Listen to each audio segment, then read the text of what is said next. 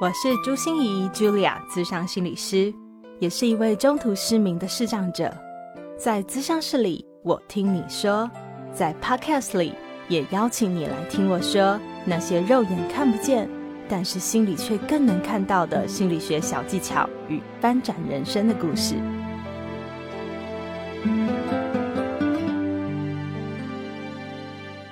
Hello，Hello，亲爱的朋友，你好吗？我是朱心怡，Julia，智商心理师，欢迎收听朱心怡说心里话。本周的职人来谈心，我们邀请到的是已经办过三百场以上的大型联谊活动，促成了上百对佳偶的《非诚勿扰》快速约会的创办人，也是我的好朋友陆队长。其实我认识陆队长已经一年多了。对他现在充满阳光、能量满满的形象非常熟悉，但对于他的过去，我倒是没什么了解哦。今天一挖下去才知道不得了啊！连陆队长都说：“哇，这些是他从来没有在其他节目吐露过，在创业过程中的这些点点滴滴内心戏啊。”也许你并没有想创业，也没有想要跨出舒适圈的念头，但是我想，故事就是有这种魔力哦。就像我也喜欢说故事一样，你的领会与我的领会都不相同，但我们都能从每段故事中带走独属于自己的宝贝。而对我来说，我最有感的是陆队长最后说的一段话。他说：“在我还没有跟世界说再见之前，我都没有失败，只有学习。”我也为大家准备了三本陆队长与他的十三个恋爱军师一起合著的《好女人的情场攻略》，脱单必看的爱情避坑指南。居然一上架就是博客来第一名哎，有没有太强大了？快点到我的粉丝专业朱心怡市长心理师参加抽书活动喽！让我们一起欢迎陆队长。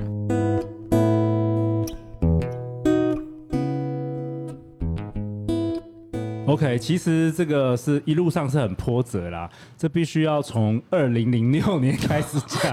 二零零六，等下让我数学不好的算一下。好歹我现在也是超过四十岁的中年大叔 啊，所以往事有点，往事有点好。快速讲一下，就是二零零六年，我那时候呃从美国南加大呃大众传播研究所毕业的时候回到台湾，然后其实我小时候是很喜欢。很想要做电影产业的，我小时候的梦想是想要当电影导演，所以我才去南加大学了有关于呃这一方面的这个专呃专业这样子。那回到台湾呢，我就投入了当时的这个电影跟动画产业，但是发现呢，哇。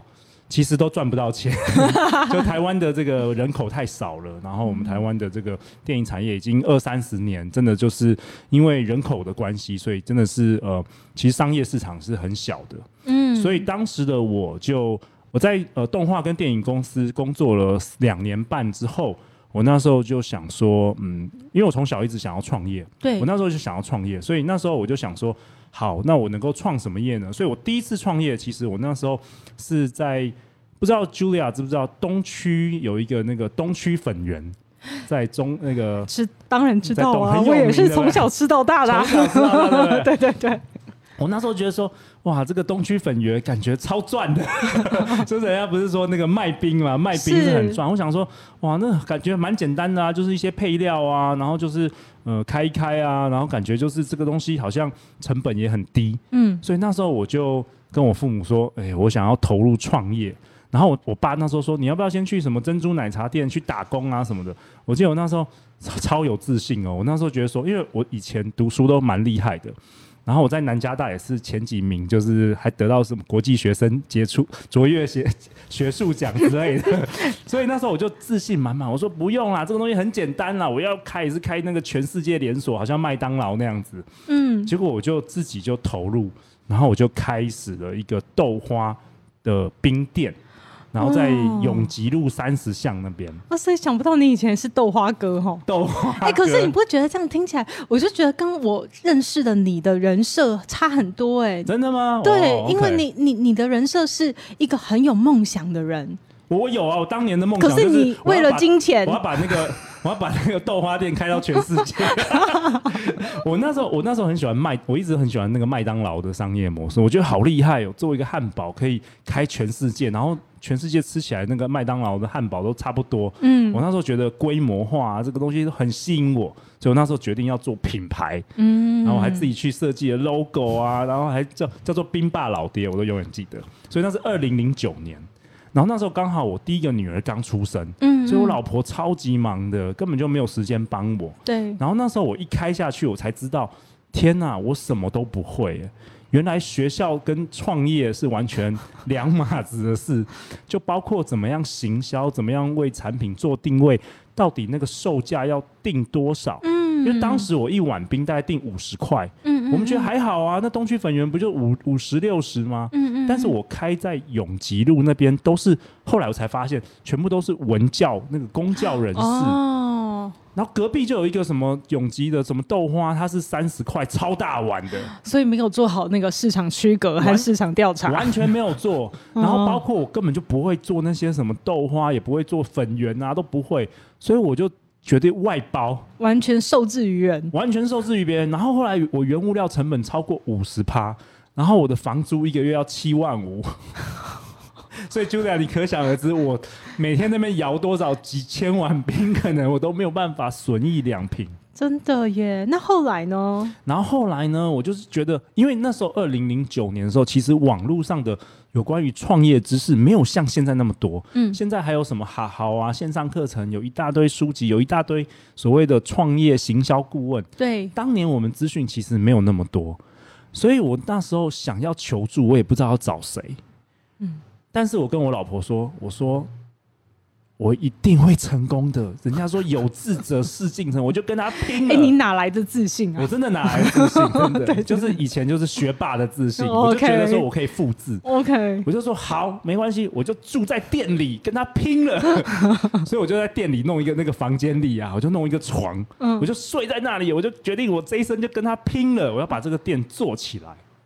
结果呢，现实是那个梦想是 梦想是甜美的，但是现实是残酷的。对，所以当年的我就是哇，哦就是每天那边其实生意就是普通，嗯，然后然后遇到冬天又更惨，我没有什么冬天的这个 对呀、应该要有个红豆红豆汤啊，什么什么花生汤，嗯然后那个外送的话也很麻烦，因为那冰很容易融化，没错做到第三没十你就融化了。然后还有工读生的问题，那工读生跟她的那个小男朋友在我们那个店里头亲亲我，真的是哦社会观感呐、搞到我一天工作十几个小时，快要累死了。然后到时候、嗯那时候也压力很大，因为嗯不只说我的店是没有赚钱的，我连我的薪水也都没有赚到，所以我是每个月都在亏钱。所以一定嘛，很快收起来，对不对？没有，我那时候撑了一年，天哪，我撑了一年哦！我烧了一年，然后最终我还是收起来了。嗯那收起来的时候，我就回，我就去银行上班。嗯我就去银行上，因为我大学的时候是读商学院的，啊，然后那时候我有一些朋友，就是他们在银行做那个理财顾问、理财专员，他们那一那几年都赚蛮多钱的。是是，从二零零九年开始，那个景气有复苏，嗯嗯嗯嗯，所以那时候我为了养家嘛，我那时候女儿也出生了，我就回到银行工作。第二个女儿也出生，对，回到银行工作，然后那时候很好玩，就是呃，我前面呢、做了一个同事，他叫 Michelle，嗯。然后呃，有一天我们在聊天的时候，我就说，因为 Michelle 长得很漂亮，而且个性很好，然后我就说，哎，你单身吗？Michelle，Michelle 说她单身，我说为什么你单身呢？就是你就是应该很多人追你啊什么，然后 Michelle 就说，哦，大家都找我什么。假日去爬山，嗯那你知道我们的工作其实很辛苦，我们每晚上要看美股啊什么的，就是看这些股市，所以我们其实每天压力都很大。嗯然后他说假日根本就不想出去，然后我那时候想说，诶，我有一个南加大的男生朋友，我想要介绍给他，因为我个性是很喜欢帮助别人的，嗯嗯，所以我就帮他们约在咖啡厅，然后就，然后那个 Michelle 还说，呃，那叫我也一定也要去，因为他太害羞了，叫我去破冰，所以我就去，然后我就介绍这两个人认识，然后他们的体验是很好的，他们跟我说，虽然他们最后没有在一起，嗯，但他们觉得这个东西很棒。什么体验？就是你介绍他们认识的那个体，验吗？就去咖啡厅嗯花个两个小时就聊天，然后嗯不用去爬山啊，还要流汗啊，一整天。可是。他不觉得你是一个很大的电灯泡吗？你都在里面没有没有没有，我去一下我就走了。哦。我只是去开一个五场暖个场这样子。对我帮他破冰，我就闪人，OK 我就闪人了。嗯嗯嗯嗯嗯，然后后来就口耳相传，超多那个银行界的人都在问我，有什么好男生、好女生可以介绍的。哎、这跟我这跟我认识我先生很像哎、怎么说因为也是我呃 我妈妈问我设计师说，哎、你有没有库存，帮我们女儿消一消这样。对，就是类似这种感觉。然嗯后我过去的人缘算不错，所以我认识很多，特别是我是国外回来的，认认识很多优秀的人才嘛。嗯嗯所以我那时候就是哇，假日的时候，我还记得，就是我推着我二女儿那时候刚出生，嗯，然后我就推着我女儿那个那个娃娃车啊，还帮人家破冰，然后再离开。好好笑，所以可以想象那个画面。对，所以有好几个月，我就是一直在帮人家免费做这件事。嗯，然后有一天呢，我老婆她不开心，她不爽，她说你在干嘛？就是你假日也不陪小孩，然后也不照顾家庭，就在帮人家做这个媒人，这个 这个对吗？是啊，这个坏男人。对。然后那时候我想说，可是啊，大家都很开心哎，大家好像都很需要我的帮助，嗯而且感觉这个市场很大哎，好多人单身想要认识朋友所以哎。要开一个麦当劳就对了，介绍男女朋友认识。对，然后那时候我就有个灵感，嗯我就记得我看过一部电影，一个老电影叫做《Forty Year Old Virgin》，就是四十处男。我不知道这 Ju Julia 有没有听过这、这一个电影？嗯没有，就是我年纪太小了一。个一个 好像是二零一五年的一个美国的这个喜剧电影。啊，然后那时候我就有印，就想到说，他电影里有个桥段，就是他们在做这个快速约会。所谓的快速约会，就是换桌，就是可能一个餐厅会有二十个男生、二十个女生，嗯然后每六分钟就是男生就会换到下一个座位。哦，所以说，你可能两三个小时下来之后，每一个人都会认识每一个人，就是每一个男生都会认识每一个女生。了解，就很像是我们跳那个圆呃，不是跳土风舞的时候，有没有？哎对对对对对，然后就是内圈的不会变，可是外圈会转，哎，对对对，所以你就就是会换舞伴哦。对，然后因为才可能才六七分钟，所以大家也不会尴尬嘛，就是哎、嗯嗯你聊不来，反正就换，下一位啊。对对对对，对然后也很有效率啊。对你哦总比你去认识一个人，然后你不喜欢他，然后你聊要聊硬聊尬聊三个小时。对，这很撑。对，所以那时候我就想起这个电影有一个这个这么的桥段，然后我就 Google 怎么样办 speed dating，哇塞，因为我从来也没有办过这样的活动。对，但是那时候大概是二零一三年，哎，我看一下，二零哦，那部电影好像是二零零五年吧，可能是一个旧电影。反正那时候我第一次办是二零一三年，嗯然后二零一三年的时候，我那时候就跟我朋友，我朋友刚好在呃安和路、乐利路那边有包有一个他自己有创业一个小酒馆，嗯，那时候我就跟他包场，然后就是十二个男生、十二个女生，在一个星期六的晚上。嗯嗯嗯，然后我记得那时候我连 Google 表单都不会用哦，因为我在银行，我们没有学这些，我就还是那个用那个 Word 做了一个很简单的这个那个海报，嗯然后就寄给我发 email 寄给我所有认识的人，嗯嗯，然后上面还是附我的电话，所以是人家报名要打我的电话，然后我要记下来他的名字这样子，非常非常好笑的。然后没想到三天内就额满了，这十二个男生到十二哦个女生，对。然后那一天呢、我们就办那个活动。那我也没有办过，但是没关系，因为大家也没参加过。对对对，对，都是第一次。对我只记得说，哎、要有食物，要有酒，因为感觉比较高级。然后那时候我们就有收费哦，我记得男生好像收大概七百多，女生收六百多。不便宜呢。我不知道，那时候反正就是觉得应至少不要亏钱啦，要、嗯嗯要要嗯收钱这样嗯子。嗯嗯，结果呢，这十二个男生跟十二个女生聊完之后啊，大家超开心的，我们全部人还去吃宵夜。真的太夸张了。然后就是那一场开始啊，大家都跟我说：“哎、陆，因为我的名叫陆，大家说：哎、陆，其实啊，我是不喜欢喝酒、哎，那我就知道哦，下次要提供可乐啊，提供水啊之类的。然后有些人说：哎、那我要一直重复自我介绍十二次，好累哦。然后我后来就想出：哎、什么有什么方法可以避免他们一直重复自我介绍？那有些人说：呃。”你有没有喉糖啊？可以给我喉咙很 很痛。他说下次要提供喉糖，就是我慢慢就开始优化这个活动，然后以至于到今天我办了超过三百场的大型快速约会，我们后来都一场都是六十个人，嗯，然后我们有一万个人参加过我们的活动，然后促成了一百对以上的结婚或交往。哎呀呀，真的是拍拍手哎！就是一个很奇妙的一个，我不知道称为种子吧，就是一个种子萌芽了。这是真的是一个无心插柳柳成枝的过程，真的啊！所以 Julia，你说兴趣能不能变成一个事业？我觉得好像是可以的。哎，可是我觉得在这个过程中就有很多事哦，比如说，比如说，我在想，哎，陆的太太一定会超俩公哦，他都已经严重警告你了，这个不负责任的男人，对不对？然后你还去搞更大的？那其实还好，因为我们后来其实就是一个月办两场，然后都是在假日，然后其实就是三个小时就结束了啊。而且我们后来开始就是有。就是有开始一样嘛，就是会收票价，我们涨价啊等等的，所以其实我每一场都有带钱回家，所以我老婆觉得还可以，这很重要，各位，奶粉钱还可以啦，奶粉钱还可以，对啊，就是挥别挥别了我做豆花的心酸，我觉得我不要再做那个卖五十块的东西，我至少卖一千块以上的东西，比比较有搞头了。嗯，可是我我也在想。嗯，因为乐于助人，你知道，我们我们也都乐于助人，但是很少人会助人助到像你这样哎。对啊，我觉得我就是，嗯，也是我觉得蛮人生是蛮奇妙的，因为没有人一出生下来就会想说，我有一天会变成什么全台湾。联谊公司的 老板，然后我是男生，我怎么没事变成月老？是啊，不是人家都詹妈妈、李妈妈，怎么会是一个男生呢？是，对，所以那时候我就觉得，也是因为透过这个活动啊，哎，我从一个上班族，我慢慢学习怎么样当一个创业家，怎么样设定这个票价。怎么样不会亏钱？嗯，怎么样做行销？嗯，怎么样在没有资源的情况下也能够让很多人知道这个你的产品？嗯，然后怎么样聆听顾客的声音？我也是，就是这一路以来慢慢慢慢的学习。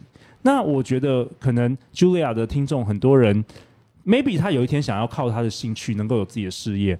那我觉得我那时候其实比较好的事，是因为。我那时候边在工作，嗯嗯嗯，所以其实我有我正有收入，对，所以说我不会担心说哇这一场是没有人来，然后我好像就是付不出我的奶粉钱，对，所以这些都是多的，所以我有时间慢慢去打磨，嗯，以及慢慢让这个市场知道我们这个活动，嗯嗯嗯。哦，我觉得好好好，听起来它就是一个蛮不可思议的故事。就是说，路其实从来没有放弃的是创业梦。那至于创业要创些什么业呢？啊，就是边垮，就是好像是你学了什么就有什么样的机缘，或你看到了什么觉得有商机就是那里，然后或者你对什么东西有兴趣就来去试一试。可是如果都不行呢？最后居然找到一个有乐趣的东西，然后你就开始去打磨。对，但是故事还没有结束。嗯，就是说呢，我发现我一个月办两场的活动啊，大概也养不活，就是我们家，就是这个东西是没有办法对，因为。你还对，还有正职。对，那那时候大概是呃五年前，五六年前，我那时候觉得说。好，那我那时候我还是在银行，嗯然后那时候我想说，嗯，我想要创业，但是我又觉得这个东西好像我也没有什么信心，好像真的能够成功啊，因为毕竟我们在金融业的收入也算还不错，对，所以后来我做了一个决定，就是我先离开金融业，但是我去呃新创公司去学习大家怎么创业，所以我去新创公司当上班族。哎，这个 moment 很重要，就是。我们如何放弃一个，呃，就是看起来有没有就唾手可得的，然后好像又呃，就是经济上不错，或者是别人看起来，哎呀，路很不错啊，你在金融业啊，对，VIP 四，对你如何去跨出那一步，去到新创？你你那时候是勇气吗，还是什么？嗯，其实我觉得我一直以来都很想要创业，那我。待在银行的时候，我是知道说我不可能有一天开银行的，哦，所以我我我我我我势必要为我的人生做一些改变吧，不然的话我就会我就会在银行退休。是是，对对对，所以我那时候也是慢慢采取是风险比较低的啦，我先去其他的产业当当上班族，就是特别是新创公司，我觉得新创公司可以学到很多。嗯嗯，所以我那时候去有一家呃餐厅定位的 App 公司叫做 Easy Table。嗯，我那时候去学，他们那时候成长很快。我那时候去就是一边工作，然后一边也学习，看看他们怎么管理一家公司啊，然后怎么做行销啊等等的，所以也学到了不少。然后后来呢，其实我跟另外两个朋友，就是我们有一起创办一个网络公司，嗯所以我到那时候都还没有创这个有关于交友产业联谊的公司。嗯嗯，我们是我是参与了别人的创业，真正的创业从 day one。嗯对，那那个公司我们做了三年，然后其实跟投资人募了两千万，最终还是失败了。是所以那时候就是大概是四年前的时候，我其实面临到一个人生的低谷，嗯嗯，就是我中年了，然后我不想要回银行上真班的，是我危机重重。然后我创业又失败，嗯，然后我超穷的，对，超穷的。我记得那时候去，我跟我老婆跟孩子去平价意大利面吃的时候啊，我还跟我老婆说我不饿，但事实上是我没有钱付了，我隔天还要付大家的学费，你知道吗 Oh my god，好心酸。那个 moment 真的很心酸，真的很心酸。对，然后我心里想说。天哪！我到底做错什么？我以前也很认真读书啊，我人也很好啊，为什么会把自己落到这个窘境？对对，但是我没有沮丧太久，对，你的你的傲骨和你的嗯那个是什么骄傲不服输吗？永不放弃，因为我也我也没有退路了，就是我还是要养家啊，我没有退路了，所以那时候我其实做了一件蛮蛮特别的事，我跑去我把我的所有的认识的朋友啊名单列列下来，我去找那个我最会创业、最成功的那些朋友，嗯。我去找他们聊天，嗯，我就说，哎、某某某某某，哎、你看一下我啊，你觉得我创什么会成功啊？嗯就是我现在好惨哦，就是我创业两次都失败，对，就是你觉得我做什么会成功，是或是怎么样？你做怎么样你？你是你成功的秘诀是什么？嗯我那时候问了十几个朋友，甚至啊，我还在网络上找到一些成功人士，我还讯息、脸书讯息他说，我可不可以去拜访你？因为我就说，我就一直失败啊，我找不到，嗯我不知道方法是什么啊。OK 我还坐高铁到高雄、哎，去拜访一些很成功的那个生意人。嗯嗯嗯，结果我就跟他们讲我的故事啊，我讲说就是刚才一路以来，我刚才跟 Julia 大家分享的。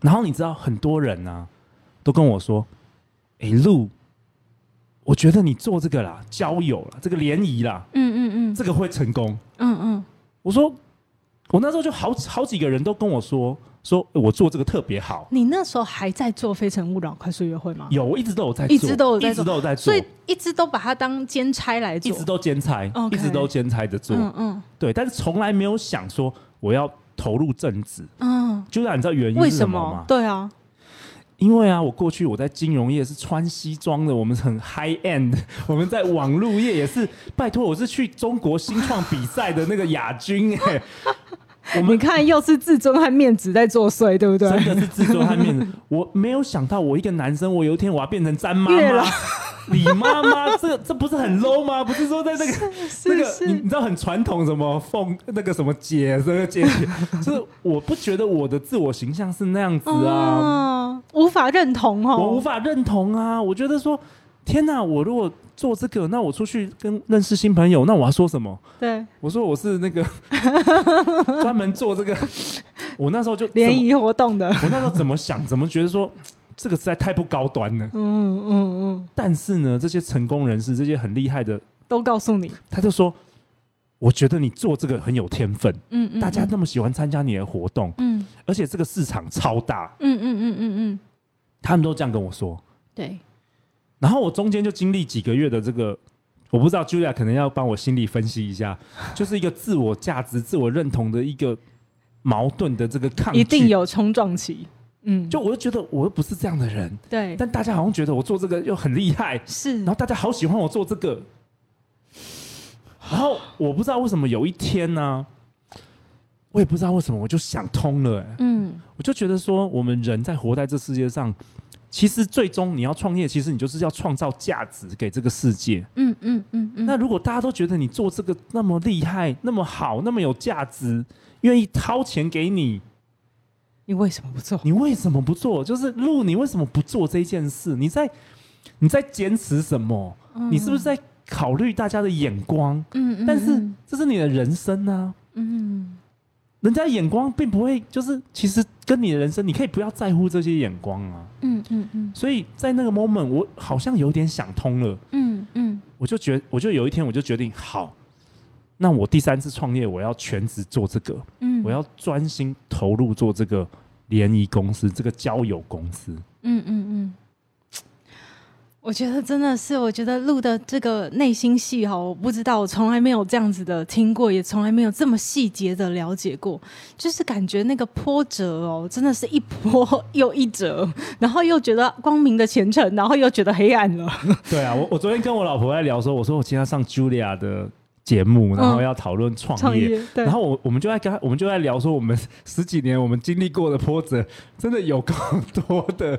就是好险我的记忆力不太好，我常常会忘记这些失败的经验。但是想起来真的是，哦，真的是一波又一波，感觉一下子又看到那个亮光了，就一下子又失败了，然后又失败又失败。嗯，哎、可是我觉得路哦，就是感觉这些波折，为什么有很多人是我们很容易被波折击倒，可是路在波折里面没有放弃。我觉得，当然，除了他要养家，你知道，就是所以他没有退路，他没有退没有退路如果我们有退路的时候，我们就很容易放弃，对对对不对没错。对，所以呃，要让自己逼一点点自己。好、你想要把一件事情做成，你好像真的要给自己一点，有一点破釜沉舟的呃勇气，但是不是马上就要做到那件事，好、而是一次一次的尝试，一次一次的尝试。对我，我跟 Julia 分享，就是我觉得破釜沉舟是非常重要的，因为你你如果一有退路啊，你的大脑会往退路那边去想。呃，对，像我前面两次创业啊，我每次告诉我自己的小声音就是、啊没关系啊，反正我创业失败，我再回去上班就好了。我那么会上班，嗯嗯，但是第三次我就是跟我自己说，我我再也不要回去上班了，要么就我死，要么我创业成功有这么严重？有那么严重？要么就是我饿死，要么就我创业成功。哦所以，而且还而且很好玩哦，Julia 也知道，就是我还没有讲完我的故事，其实还有，就是当我投入全职要投入这个创办这个交友交友联谊活动联谊公司的时候，那时候你知道遇我遇到了什么？什么？就是疫情。嗯 对呀、记不记得？疫情记不记得？对啊记不记得二那零是什么？这是什么联谊呀？记不记得二零二零年嗯，三月的时候，那时候疫情，对，那时候刚好是我二零一九年，我决定跟我老婆说，我就全心要投入。我我我跟自己自己谈好的那个自我形象，已经都已经和所以你。的你的模考真的是一关又一关呢、真的，一关一关。嗯，结果二零二零年那时候三月，我们从来都没有经历过这种疫情，对，我的所有活动都不能办了，我的收入又顿时变成零了。嗯，然后呢，发生一件很奇妙的事，因为我从二零一九年开始每天早上会冥想，对，然后我从我在二零二零年的三月有一天早上我冥想的时候啊，我听到一个宇宙的声音跟我说去做 podcast。你说你说的是有一点鬼鬼上身的感觉吗？我不知道，就是就是一个可是一个灵感，一个一个灵感，嗯一个一个一个声音，一个声音，一个嗯，一个从从宇宙从一个我不知道造物主来的声音。他说去做 podcast，我我想说，天哪，什么是 podcast？哦，那时候你不知道什么是 podcast，我听过，我大概知道是广嗯你大概是播，嗯我大概知道是嗯类似，就像我们现在在做的广播，但我其实是我其实没有研究过 podcast，我只是知道这个东西。哦，原来是这个契机哦，对，所以我那时候我就开始重新 Google Google 是大家最好的朋友，对，就什么是 podcast 啊？哇塞，所以我那时候才开始做这个，后来大家比较熟悉的《好女人情好女人的情场攻略》这个节目，嗯，这个两性的感情节目。对对对我就是在二零二零年三月，因为疫情，对，然后导致我人生又再次到谷底的时候，突然宇宙把我拉起来了，给我这个灵感。啊，你知道我听了都会起鸡皮疙瘩，那种感觉就是说，嗯，你知道前面的一关一关一关一关，我就可以说，呃，路有坚持不放弃的特质，路有傲骨，路有很好的家人去挺他，或者是路有很好的朋友可以让他跨出舒适区，路可以心里自己做和解，那个都可以想得到。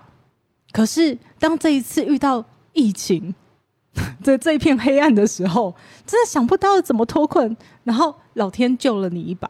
真的是那个宇宙来的讯息，所以我很喜欢冥想。我觉得大家一定要广快多推广冥想，因为你真的会得到这个宇宙的智慧。嗯，然后自从二零二零年三月我开始，Julia 大概知道后来的故事。我开始做 Pockets，至今我已经做了第三年了。我已经做了大概呃，如果这个节目播出的时候，我应该做了超过了七百集，然后创造了一千万次的这个收听的下载。非常可怕，你知道吗？录的等级，我们下一集再来好好跟他讨论他为什么 Pockets 可以成功，从一个小白耶，听起来就是要拜托 Google 大神来救他的小白，怎么会变成一个？超级厉害的 podcaster，对，那也因为这个节目，我们开始发展了有关于两性情感相关的服务课程啊，包括我现在有实体的快速约会，有线上版的快速约会，我们还跟戏骨一起合作，然后我们还办了好多好多的线上的课程，然后我们还提供这个一对一的媒人服务，然后我们还接很多很多呃保养品、化妆品的业配。就是整个所有的契机，真的就是从二零二零年那时候开始的。嗯，做 podcast 居然可以做到这样，真的是太了不起！而且我觉得有好多好多的机会，好像就跟着跟着就一直来，一直来了。我觉得贾博士说 “connecting the dots”，嗯，就是一路回。如果现在分享完这些内容，我回顾起来，哇，没有白走的路，没有失败的路。就是没有失败的经验，就是这些挫折都是我后来能够慢慢成长的养分。没错，可是我觉得路最最重要，我觉得你有一个最核心的东西，就是你的创业梦。因为你有创业梦，哎，感觉你好像没有在放弃的，也没有在喊苦的，也没有在觉得累的。对，我可以跟 Julia 分享，我那时候，因为我相信大家都。有很多内在恐惧，特别是没有从来没有创业过的人，你会觉得很害怕。嗯，因为第一个你不再有这个稳定的收入了嘛，对不对？然后你也会面临很多未知，然后你也不可能一下就知道说哦，你三年后、五年后会发生什么事。嗯，那我那时候其实有告诉我一个自己一个蛮好的心态，我也可以跟大家分享。我那时候想说啊，好了，如果我说我就是那么笨，我这一辈子啊一直创业啊，到我死之前啊都没有成功的话。那我可能最后我还是可以成为专门演讲怎么讲谈失败的这个 讲者，失败学对，那说不定那个就是我的创业 哦。所以我不觉得说我有一天一定会真的饿死。所以你说又不能给自己退路，但是你又抱着最坏的打算，就算最坏，我也可以怎么样？我也可以当。专门讲我创业失败一百次的这个来宾，我相信很多人也是想要邀请我吧，对不对？是，说不定那个也是我的创业啊。对对，所以我那时候给自己的，其实我是给一个自己一个很长线的思考。我告诉我自己说，在我还没有离开这个世界之前，我都不算失败，我都在学习而已。我可以失败一百次、一千次都没有关系，就是我只要能够呼吸的话，我可以继续持续下去。所以各位，这我觉得是本集最好的结语，我又起鸡皮疙瘩了。我 就是在我还没有离开这个人世之前，我所有做的一切都不算失败。对，我的字典里没有这个字，我都在学习。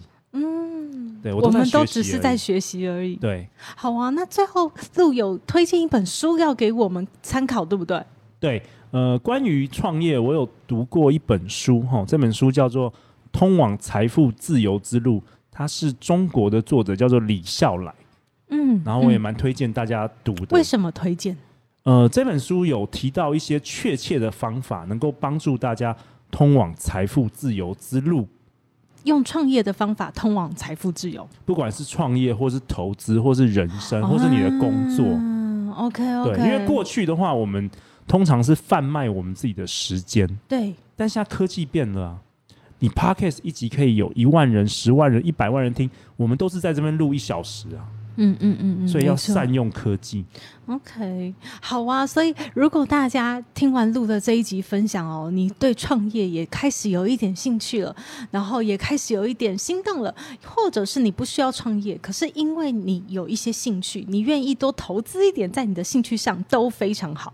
那录的最后有没有想要再跟各位分享的事情？好啊，那我也推广一下我们的活动啊。我们的活动叫做“非诚勿扰”快速约会。那我们有实体的活动，也有线上的活动。那包含我们还帮大家一对一的克制。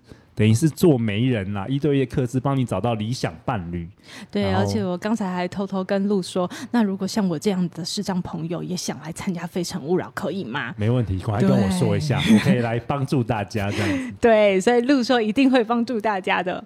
好，那我们录我们就是上网找。非诚勿扰快速约会就可以找到你吗？对，相关的资讯我们都可以请 Julia 放在本集节目的下方，然后还有包含我们的 Pocket 节目叫做《好女人的情场攻略》，我们每天会有十五分钟到二十分钟的内容，也是分享有关于感情的大小事。我们下一集就真的要来进入这个 Podcast 的王国了，看看路到底是怎么做到的。谢谢路，谢谢大家，拜拜，拜拜。Hello，亲爱的朋友，你常常跟以前的我一样，有一大堆的发票，不是遗失就是忘了兑奖和领奖吗？你知道啊，如果我们使用云端发票的话，不但方便环保，并且兑奖超级方便哦。而且经过我亲自测试以后啊，对像我这样的视障朋友来说，也是非常无障碍的呢。所以一定要来大大推广一下啊！下面就来分享来自国税局的好康讯息。云端发票四部曲，发票存载具，提高中奖率。只要完成了一开始的设定，真的就是自动化一条龙的服务诶。从自动兑奖、中奖主动通知到奖金自动入账，完全不需要再费心诶。而且除了一般奖项以外，还多了云端发票专属奖，每期包含一百万元奖三十组，两千元奖一万六千组。八百元奖十万组，还有五百元奖两百一十五万组，有没有太棒了？设定步骤也非常简单。第一步，请先下载一个 App，叫做统一发票兑奖。第二步，按照指示来申请，就可以绑定手机条码。第三步，设定你的领奖账户。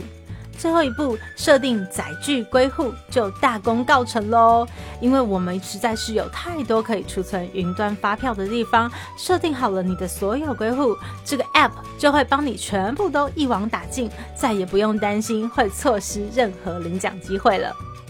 我们也会在节目的资讯栏中放上云端发票设定四部曲的图文连接，按着一步步操作就可以轻松完成设定。希望这个分享让大家的生活都更便利哦。以上广告由财政部中区国税局提供。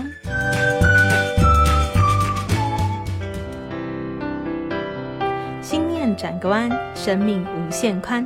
如果你喜欢我的节目，邀请你可以继续追踪，并且给我五星评价和留言互动。如果你也感受到我们团队的用心，可以使用自由赞助的功能，给予我们实质的鼓励哦。咨商需求、合作邀约，或想要了解更多心理学的知识与故事，节目说明栏中都有我更多完整的资讯哦。